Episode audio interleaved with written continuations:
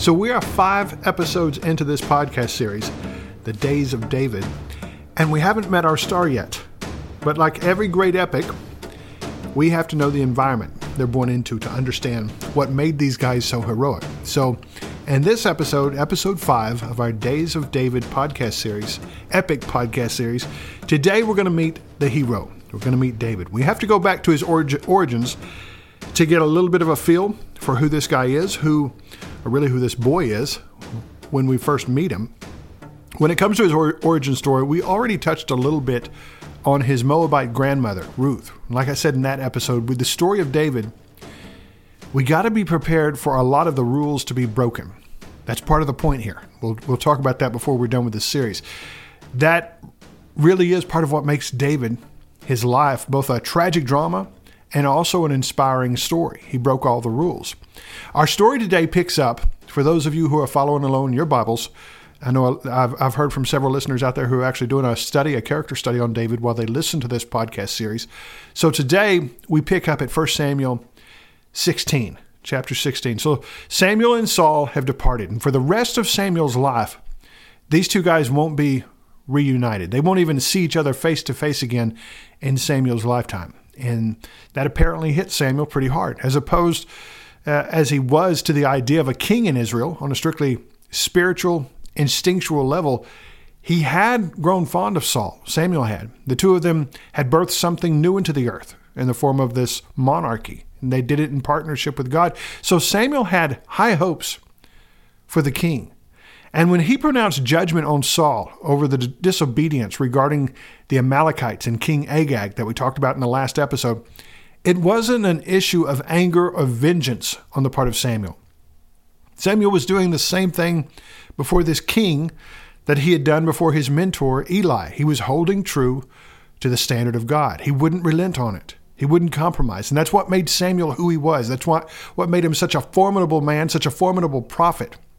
So impre- impressive to look at when we read scripture. But in the aftermath, after this uh, confrontation with Saul, Samuel mourned. It saddened him to lose Saul as a friend and what he may have hoped to be a protege. It made Samuel sad. So we don't know how long a period passed, but eventually God himself called an end to Samuel's mourning. Verses 1 to 3 in chapter 16 of 1 Samuel. Now the Lord said to Samuel, How long will you mourn for Saul?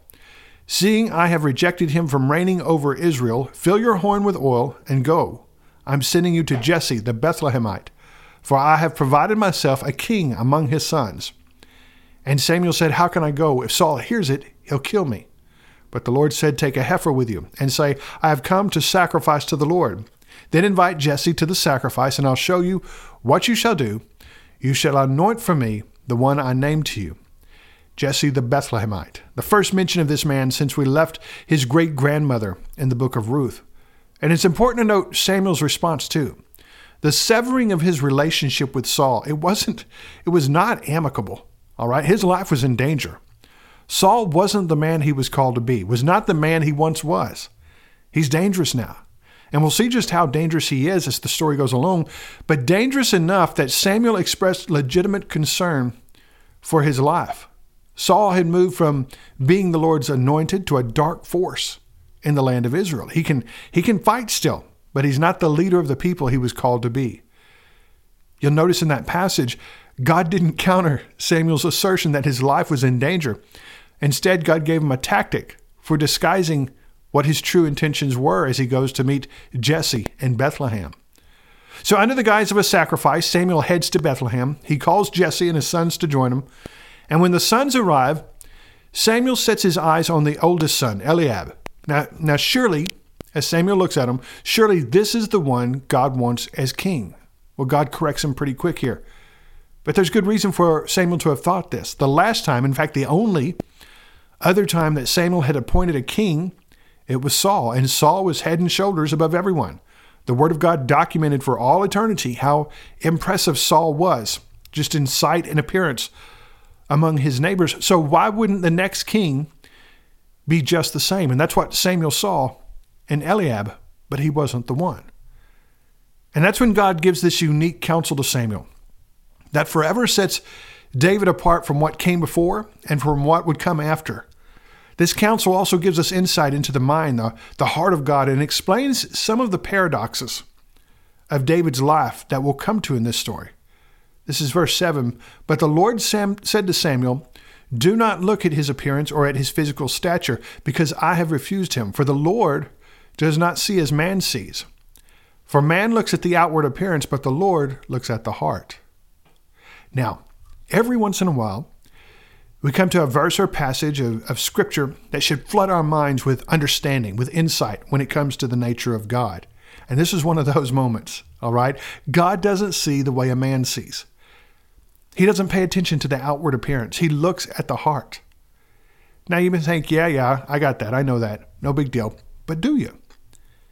And isn't it a big deal? Think about how much time we give to the outward appearance of our lives. Think about how much influence the outward appearance of other people's lives has upon us. That's the way man sees, not the way God sees. I think about churches I grew up in and how frequently there was a violation of that very ethic. It was subtle, but our culture was, it looked, it was influenced by the outward appearance of things rather, rather than the heart of the matter. We can't claim to represent the voice and purposes of God if we can't even find his perspective on things. He looks to the heart, not to the outer appearances. God looks to the heart. And for the rest of this story, when we look at the highs and lows of David, we got to look at the heart if we want to really understand what's going on.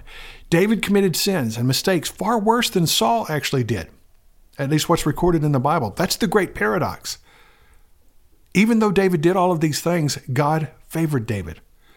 When Samuel rebuked, rebuked Saul and, and pronounced God's judgment on the king, he said, The kingdom has been taken from you because God has found a man that seeks after the heart of God. That means even before this moment, when Samuel visited Jesse's family in Bethlehem, God had already taken note of David. He had already seen this boy and the pastures in the daytime and in the nighttime. It wasn't that David well, it wasn't what he did in those fields that drew God's attention, it was what was going on in David's heart in those times, in those moments when no one else was looking. His heart was after God. And that's the secret sauce here. God looks to the heart even when we don't realize we're being observed. And what he saw in David's heart captured God's interest and ultimately God's call of purpose and destiny over this boy's life. But man doesn't look there, of course. And nowhere was that more apparent than there at Jesse's house as, uh, as Samuel thought Eliab must be the one. Nope. Then came Jesse's next son. Nope. Not that one either. None of these young men, even if they appeared impressive on the outside, held the heart that God was interested in. So who did? Once all the sons had been observed by Samuel, that, that confirmation in his own spirit, he still didn't feel it yet. He didn't have it.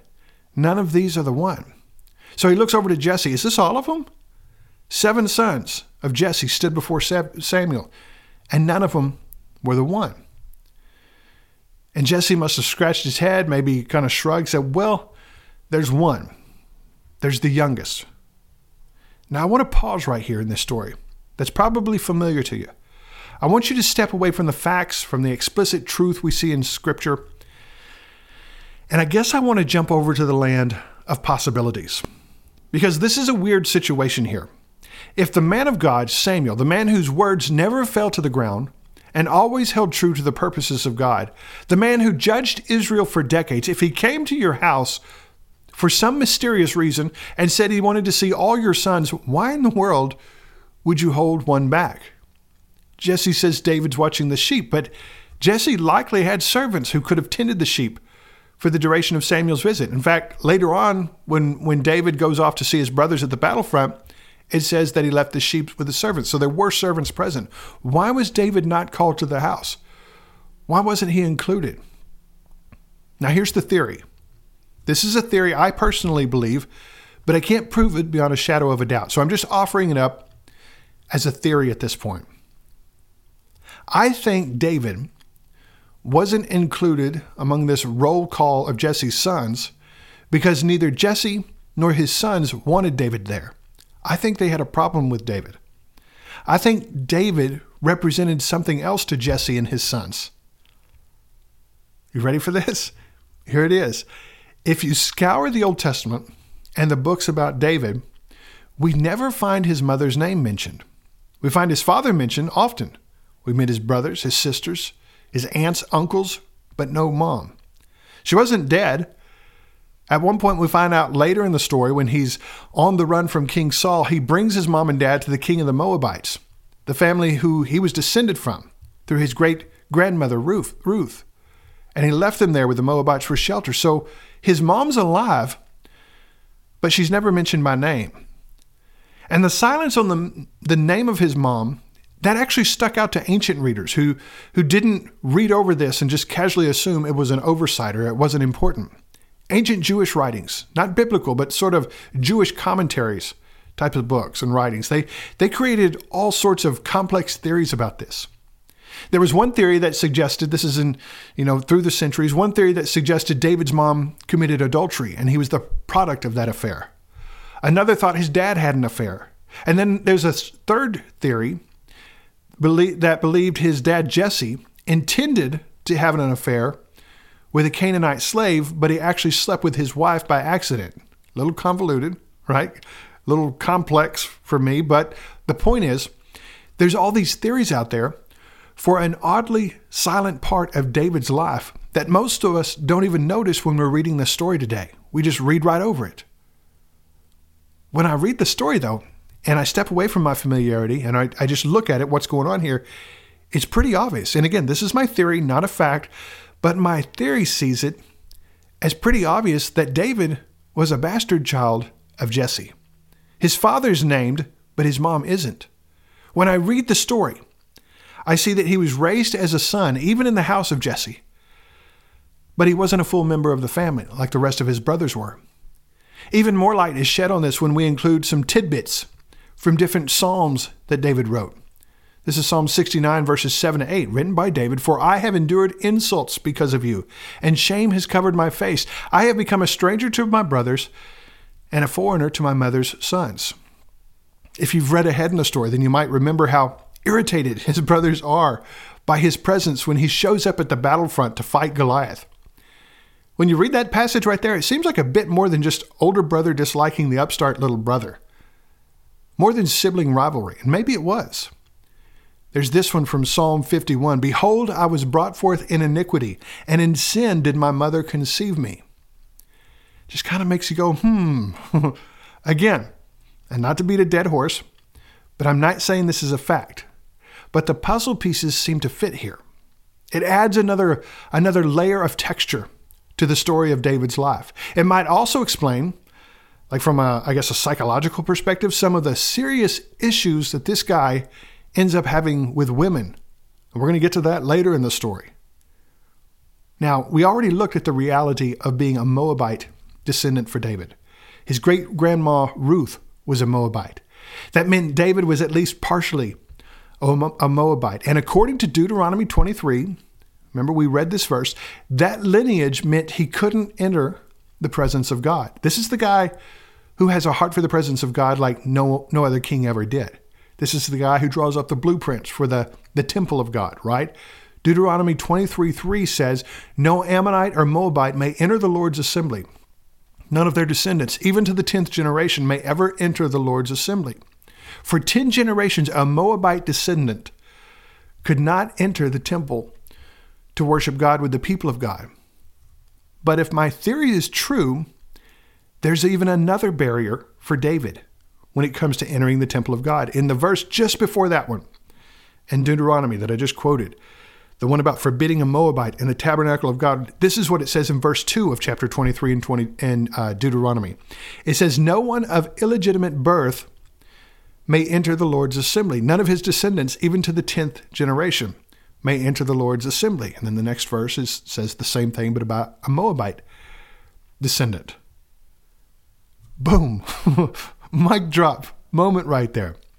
Every once in a while, you come across a little hidden nugget in the Bible like this. It's like God planted these Easter eggs for us to find. Two verses right next to each other. A bastard and a descendant of a Moabite cannot enter the house of God up to the 10th generation. It's almost like these verses were put here right by each other because someone might wonder about these two points someday in the future when it came to the man who would be known for his heart for the house of God. Now, if the theory is true, that doesn't cast a shadow on David, in my opinion. It makes the legend, the paradox of his favor before God, even more interesting. Man looks on the outward appearance, but God looks at the heart. And God looked past all these barriers, all these obstacles, the happenstance of David's birth, that that birth presented, and God chose David for himself. And that's pretty cool in my book. Of course, the question arises what was it that God saw in David's heart as he worked in the fields? You know, what was it that drew God's attention? Long before Samuel knew his name, even before Samuel pronounced judgment on Saul and his house, David was shepherding his father's sheep, his father's sheep herds in the fields around Bethlehem. And something about the internal posture, about the way that David worked, caught God's attention. We know the poet king was formed during that time. He'd play his harp to calm the sheep. And the harp playing, he would turn his eyes toward heaven and shape the words and the courses that would one day make up large segments of the book of Psalms. It would be really easy to get all religiousy right here and imagine David as this light footed worshiper, and that's just all he did. But you got to remember, it didn't stick out to any of his family members. His dad didn't take notice of it. He was an irritant to his brothers. They didn't see him as anything special, they didn't see him the way God saw him. Most of what was shaped within David in those fields was done hidden away at the heart level where men couldn't see, but God did see. It was out there in those fields that David pondered the mysteries of life. What makes a man successful? What's the difference between those who have a good life and those who have a bad life? And he would think about those things and then he would craft a poem or a song for God in those long hours walking the hills all alone. And one day he would read its words into the book right? Have someone write down this poem he wrote when he was a teenager, walking alone with his sheep. Blessed is the man who walks not in the counsel of the ungodly, nor stands in the path of sinners, nor sits in the seat of the scornful.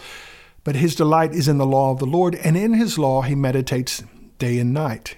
He'll be like a tree planted by the rivers of water, that brings forth its fruit in its season, whose leaf also shall not wither, and whatever he does shall prosper. Psalm 1 you think about this being formulated as he's just out there in the fields all these years, these formative years, these developmental years, all alone, singing to God with his harp. A heart was formed here. When I was a kid, I mowed yards for neighbors and other folks to make money. I never had a riding lawnmower, it was always push. So, walking back and forth up and down those lawns in the summer months, all alone, me and the noise of my mower, my mind would go to places like this. Now, I'm not saying I'm like a David or anything like that, but I did ponder. I wondered about justice. I wondered about God. I wondered about all sorts of deep mysteries that were kind of exceptional for a 13 year old kid to be wondering about. No one outside of the moment knew about it.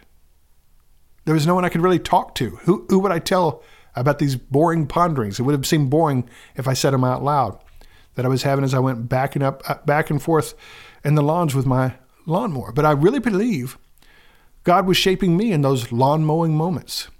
I think He was also paying attention, just like He did to David during those years. Years later, decades later, I was uh, I was backpacking. I got big into backpacking for a few years. So I was backpacking through the Ozark Mountains, and I camped out on a mountain, an overlook. It's called Spy Rock. It's semi-famous trail here in the, the Ozark Mountains.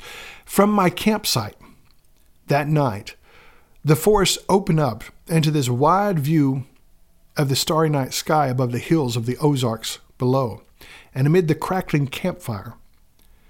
As I looked out at that starry sky that night, these words rose up from my heart. When I consider your heavens, the work of your fingers, the moon, the stars which you have ordained, what is man that you're mindful of him? And the Son of Man that you visit him. For you've made him a little lower than the angels. You've crowned him with glory and honor. Now, those aren't my words, of course. That's Psalm 8, verses 3 to 5. And it wasn't the exact quote that rose up from my heart in that, that night, but the serenity of the moment, the sight of the stars in the night sky, they all inspired the same sensation that I really think must have provoked David in those shepherd fields thousands of years before. What is man that you're mindful of him? What makes us human? Why? What makes us significant? Why do you care about us, God? David was a ponderer. He was a, an inquisitive seeker. He didn't wallow in those Judean fields, just him and the sheep, and have pity parties because his family didn't treat him right or because he felt all alone. His mind turned to God. He sought God. He came to know God there. And that shaped the kind of man he was there. And it shaped the kind of man he was going to become.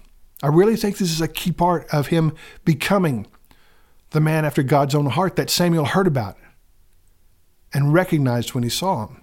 But he wasn't just the poet king, he's also the warrior king. Later in the book of 1 Samuel, when David goes to fight Goliath, he tells people, trying to explain to them that he's qualified, that while protecting his father's sheep, he killed a lion, he killed a bear at different points. Now we can marvel that he killed these ferocious beasts, but what I'm more interested in is that that shaped his heart when he did that. It shaped him as a man after God's own heart. David wasn't just a poet, he was a warrior. He was a warrior given to protection of the flock that he was charged to oversee. Later, when he comes up against Goliath, he's incensed that his, this uncircumcised Philistine should speak so disrespectfully about God and his people. That, that feeling, uh, that conviction of protection, of guarding those who God put him over, that was shaped in the fields that was shaped with the sheep, with the lion, and with the bear. God wanted a man after his own heart, a man who would carry the people as a treasure to be protected, a treasure that belonged to God, not to the man, not to be exploited for his own gain. And this was the boy in the fields that no one else noticed, but God did. And that was the boy that God drew Samuel to there in Bethlehem and the house of Jesse. He was the one that God saw even when no one else was looking. So, zooming back to our scene there in Bethlehem, the house of Jesse, Samuel and the sons of David, or the sons of Jesse. Jesse brings David in, Samuel meets him, and there it is, like he did with Saul. Samuel anoints him with the anointing oil. Now, the, the anointing oil was symbolic of the Holy Spirit. It covers over David, it changes him from that day forward. He's not perfect, far from it. But he has a calling on him now. Not a commission, it's only a calling.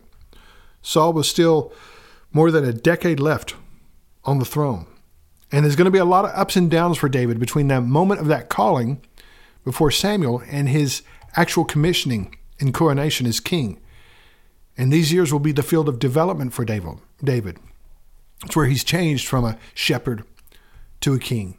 And that progression, the, the sequence of events that would move David from shepherd boy to king, at first it seemed to become apparent really quick after the anointing at Bethlehem. When we're reading 1 Samuel, immediately after the anointing, our attention is taken from Bethlehem to the court of King Saul.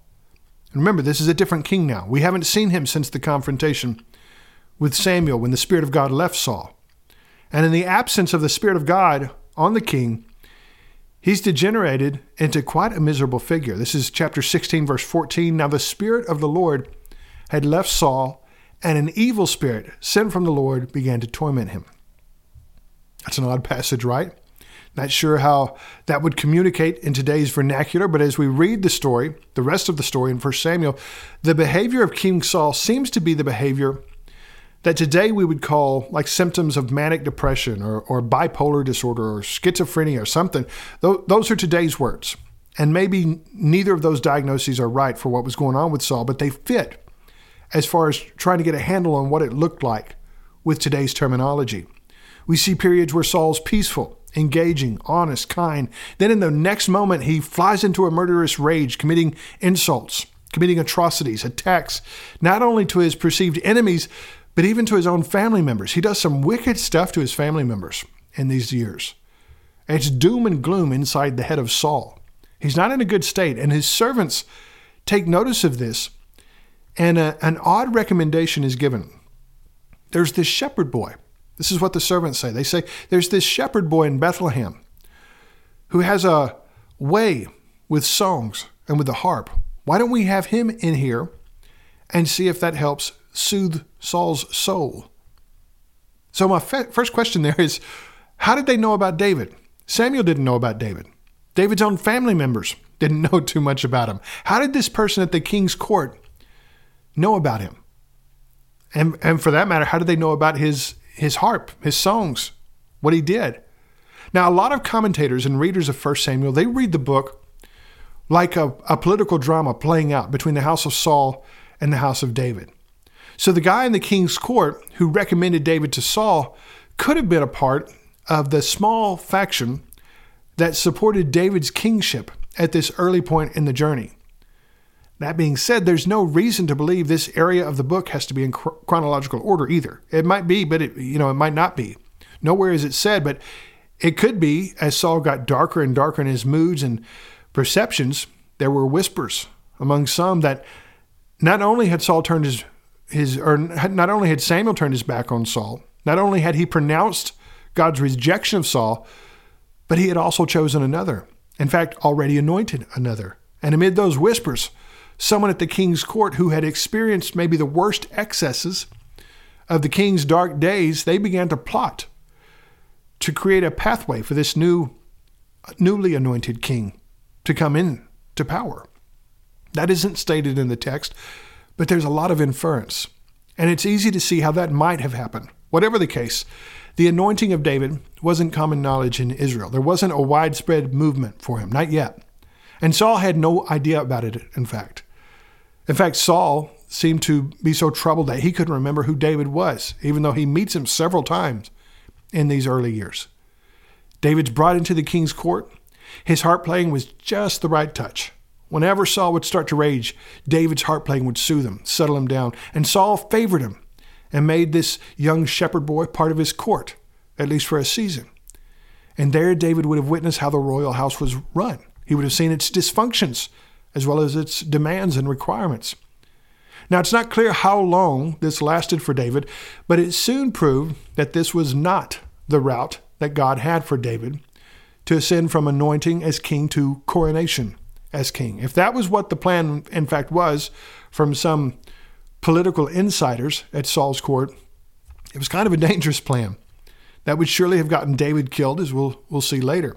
But after a se- season, David, he, he was no longer required at Saul's court. Maybe he was sent away. Maybe the frequencies of the dark moods on Saul, maybe they subsided. But David went back to his father's house, returned to shepherding the sheep. And you can, well, you can kind of put yourself in his shoes and what he was thinking then. What about the anointing? What about the call? How's all this supposed to work? David could be ambitious when he needed to be, but it wasn't his core driver. Ambition wasn't. His core driver was the purposes of God. And that's what set him apart at the heart level. So he returns to the fields. He goes back to the sheep. He goes back to his poetry. And he didn't know how it was going to work out. He had an anointing. He had no idea. He could not see how it could possibly work out from there. And then along comes this guy, Goliath. Now, in the last episode, we learned about the Philistines and we talked about this ongoing war between them and the Israelites. When we come to chapter 16 of 1 Samuel, the war is still raging. The focus of the fighting has shifted to this place known as the Valley of Elah.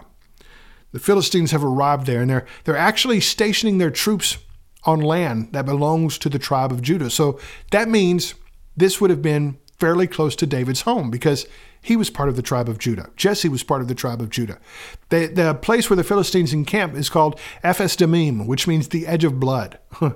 they have, they've placed their forces on one mountain or hillside, and across the valley, on the opposite hill, there's the forces of Saul. And the two armies, the Philistines and the Israelites, they've basically worked their way into a deadlock. And this is where we meet Goliath. The story of David and Goliath is probably the most famous story in the Bible. Everyone know this, knows this one. And that's part of the problem. We know the story and we get so familiar with it and we miss the deeper meanings. When I was young, I traveled to Cuba to visit the underground church there. Now, Cuba was hardcore communist at that time under Fidel Castro, and I'm not saying it's not now. I just I know it was back then. Christianity was outlawed, hence you had this underground church. Technically or officially, the country was atheist. But the week I was there, there was this big confrontation at the United Nations between Cuba and the United States. And it's a big confrontation in the eyes of the Cuban government. I don't know if it was for the U.S., I wasn't there at the time, I was in Cuba. On the front page of the newspaper in Cuba, it said something like Cuban ambassador confronts American Goliath on the floor of the United Nations. Now that struck me. Even back then, I was 14, 15 years old. This officially atheist nation was making reference to a story from the Bible. Everyone knows the story, right? Even atheists know this story. I've always wished there was a good movie about the life of David. I haven't found one yet. Most of them are, well, they're either too small a budget, too artsy, or too weird or too perverted. One of the closest I've seen to being good, though, was a sci fi movie called Kings. This was a little over 10 years ago. It's basically the story of David and Saul set in a different universe. Ian McShane, the uh, the the Continental Hotel guy from John Wick, he plays King Saul. He does a great job. Really steals the movie uh, at playing that that role. There's some weird stuff in the movie, but overall, it was a good movie. When it came to the story of Goliath, I was curious how they how are they going to portray it because this is it's a sci-fi movie. They're not going like they're using the story of the Bible, but it's not actually the, the biblical story. Well, in the movie, Goliath is this super tank or weapon that can't be stopped. And the guy David figures out a way and becomes a national hero. When I first saw that, I was kind of like, eh, maybe. Didn't seem big enough for me. Didn't seem big enough for the story, right? But when you go, when you really dig into the story of David and Goliath, that picture may have been more fitting, more fitting of an account than I realized at first. David and Goliath is the ultimate tale of underdog versus supervillain. Every culture knows this story. It seems like every cause, everyone has hijacked it for their benefit. The writer Malcolm Gladwell, he wrote books like The Tipping Point. Um, I don't remember what other, those are the ones that come to mind right now, but he wrote a book called David and Goliath, or On David and Goliath. I can't remember if that's the title or not. Has some really good insights on this. All right. So he, he goes, probably goes too far, in my opinion, or my perspective, he goes too far in stripping away the spiritual aspect of the story. But I think he does uh, help give some significance to what was going on here by getting to some of the historical facts and realities. Gladwell notes that our image of David as the underdog is a little bit off. The sling David uses wasn't a slingshot for shooting pebbles that we might imagine today. This was a major weapon that hurled stones around the same velocity as a as a 45 caliber pistol would have done. But what's most significant about Malcolm Gladwell's take on the story is his insights about Goliath. Now, depending on which story or source you look at, Goliath was between six foot nine inches and 10, 10 feet tall. All right, so biblical scholars believe he was a descendant of the Nephilim. This is an ancient race of giants that we read about in the book of Genesis. We know he had brothers who were also giants because we read about them later in the story of David. Gladwell's book on David and Goliath points out that there's several references in the story that suggest Goliath couldn't see well, that he had eyesight issues. So he was a stationary fighter. He had to depend upon close hand to hand combat. And so Gladwell pulled up all sorts of medical studies that speculate Goliath had a medical condition that caused his giantism and it came from a tumor on his pituitary gland that caused an overproduction of human growth hormone. This is all theory, but it fits. So, guys like, uh, if you know Andre the Giant, the wrestler, the famous wrestler, he had this same condition of a tumor on his pituitary gland, and it would cause an overflow of this human growth hormone, turn him into a giant. Another big side effect of that condition, however, is vision issues. So, keep that in mind as we go through the story here. The armies are gridlocked. They're on these two hills facing one another. And so the Philistines send out their champion, Goliath. This is a pretty common practice in warfare during this time period.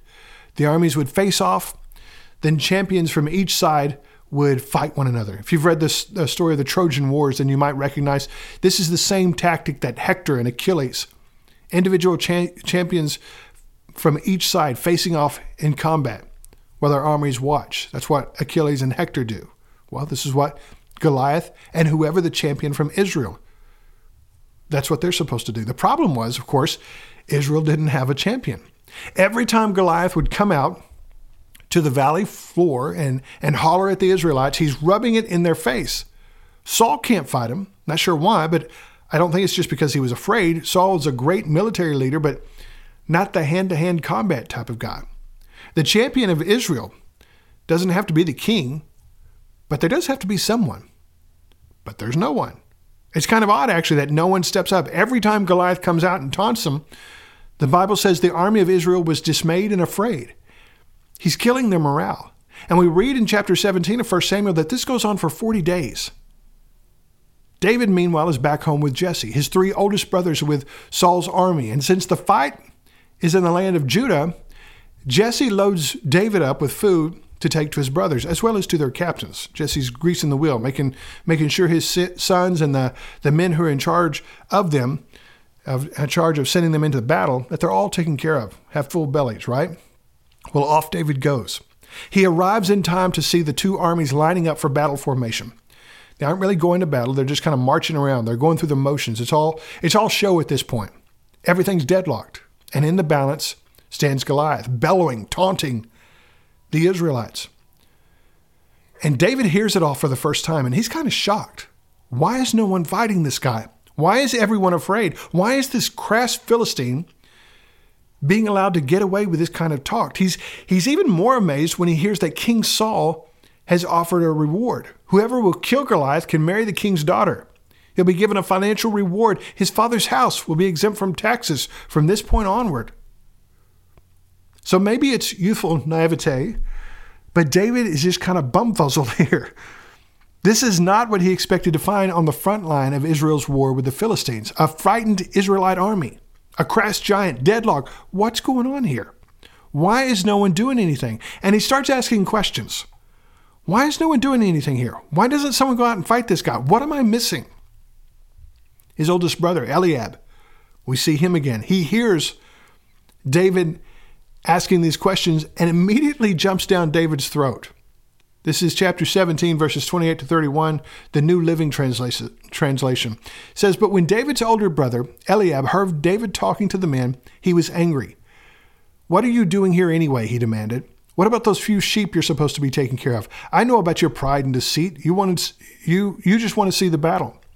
What have I done now? David replied. I was only asking a question. He walked over to some others and asked the same thing and received the same answer. Then David's question was reported to King Saul, and the king sent for him.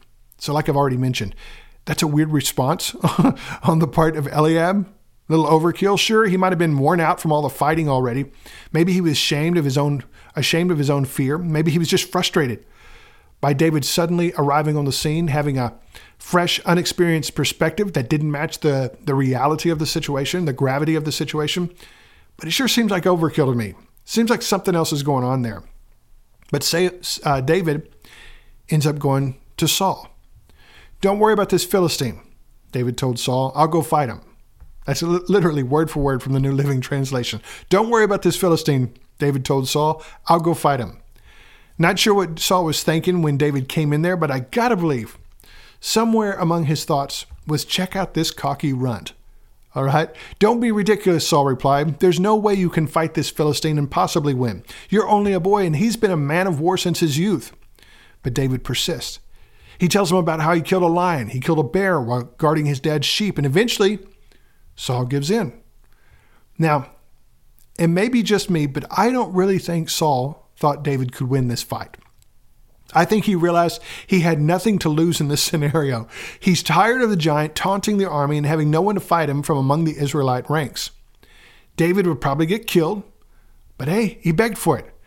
If he got lucky, then there's that. If not, well, Saul hoped something else would come along, right? He tries to outfit David in the king's armor, but that's a no go. It's too heavy for David. He'll go out without the armor. Him, his, his uh, shepherd's staff, his sling, and five stones that he picks up out of a stream on the way to the giant. Now, before we follow David out to the battlefield, I think it's important to see what's driving him. The human perspectives of David at this point are pretty easy to see. Saul sees a cocky runt. His brothers see an arrogant braggart. But none of these things are who David really is. Remember, God chose David because of what was in the heart.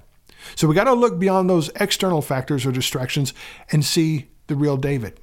He's genuinely offended by the things Goliath is saying. For all his faults, David is a man deeply devoted, deeply loyal to God. He will be his whole life. It, it genuinely, genuinely makes no sense to him why no one is challenging this giant. He's offended. He's offended on behalf of Israel. He's, he's offended as a young man zealous for the presence of God. So when David walked out to the battlefield that fateful day, he was still un, underdeveloped. He was still immature. He has a lot of life to learn from. But at the core, he was a man of conviction.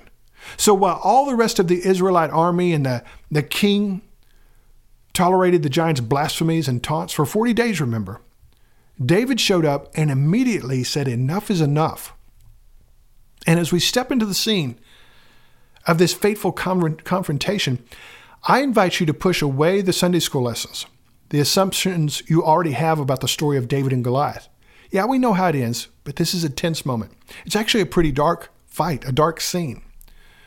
Goliath has a shield bearer that leads him to the battlefield. Now, talk about a guy talk about a guy who had one job and didn't do it right. That dude messed up big on this day.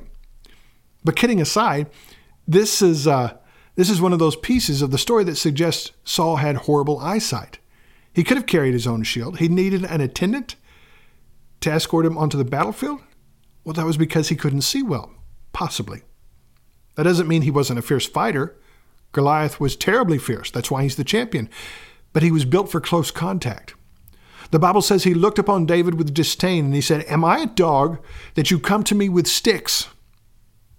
That's, that's word for word from the New King James Version. But here's the thing David wasn't coming with sticks, he was coming with a stick, one stick. Was Goliath seeing double? Come to me, and I will give your flesh to the birds and the beasts of the field. That's what Goliath says. In fact, that proves to be his final words on earth. But do you hear it? Come to me.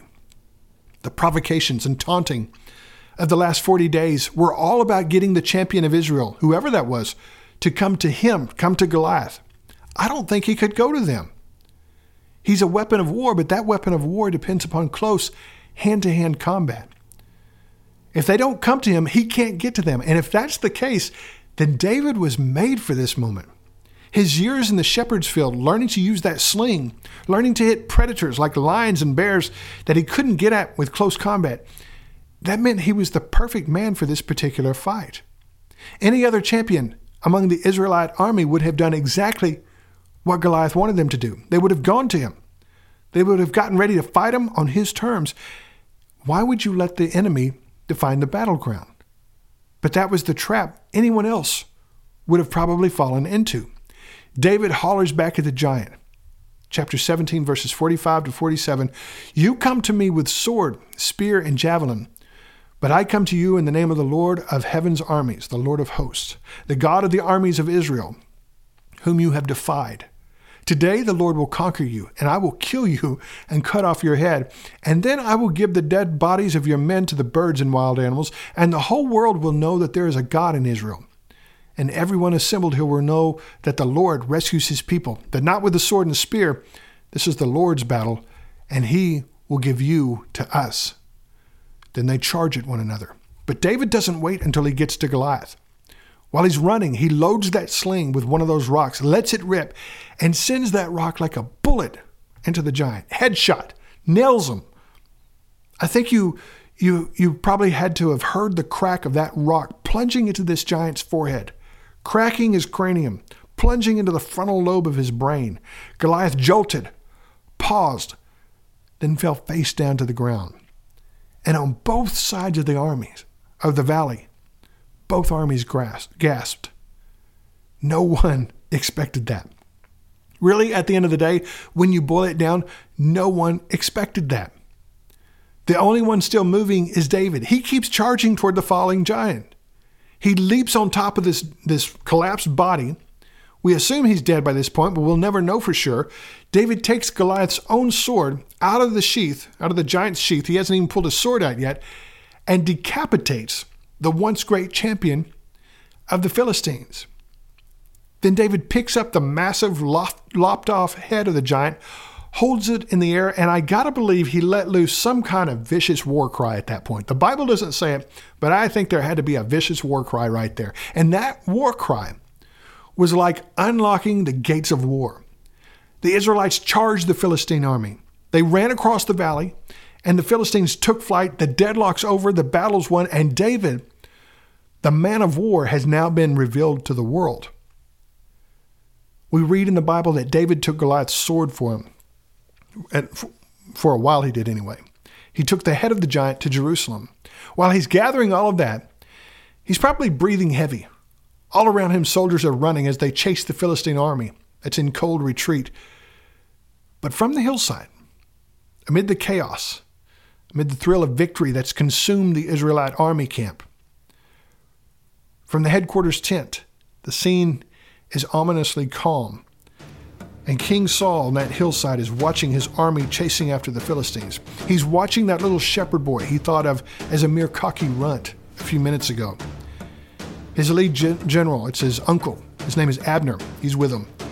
This is what it says in verses 55 to 56 of chapter 17.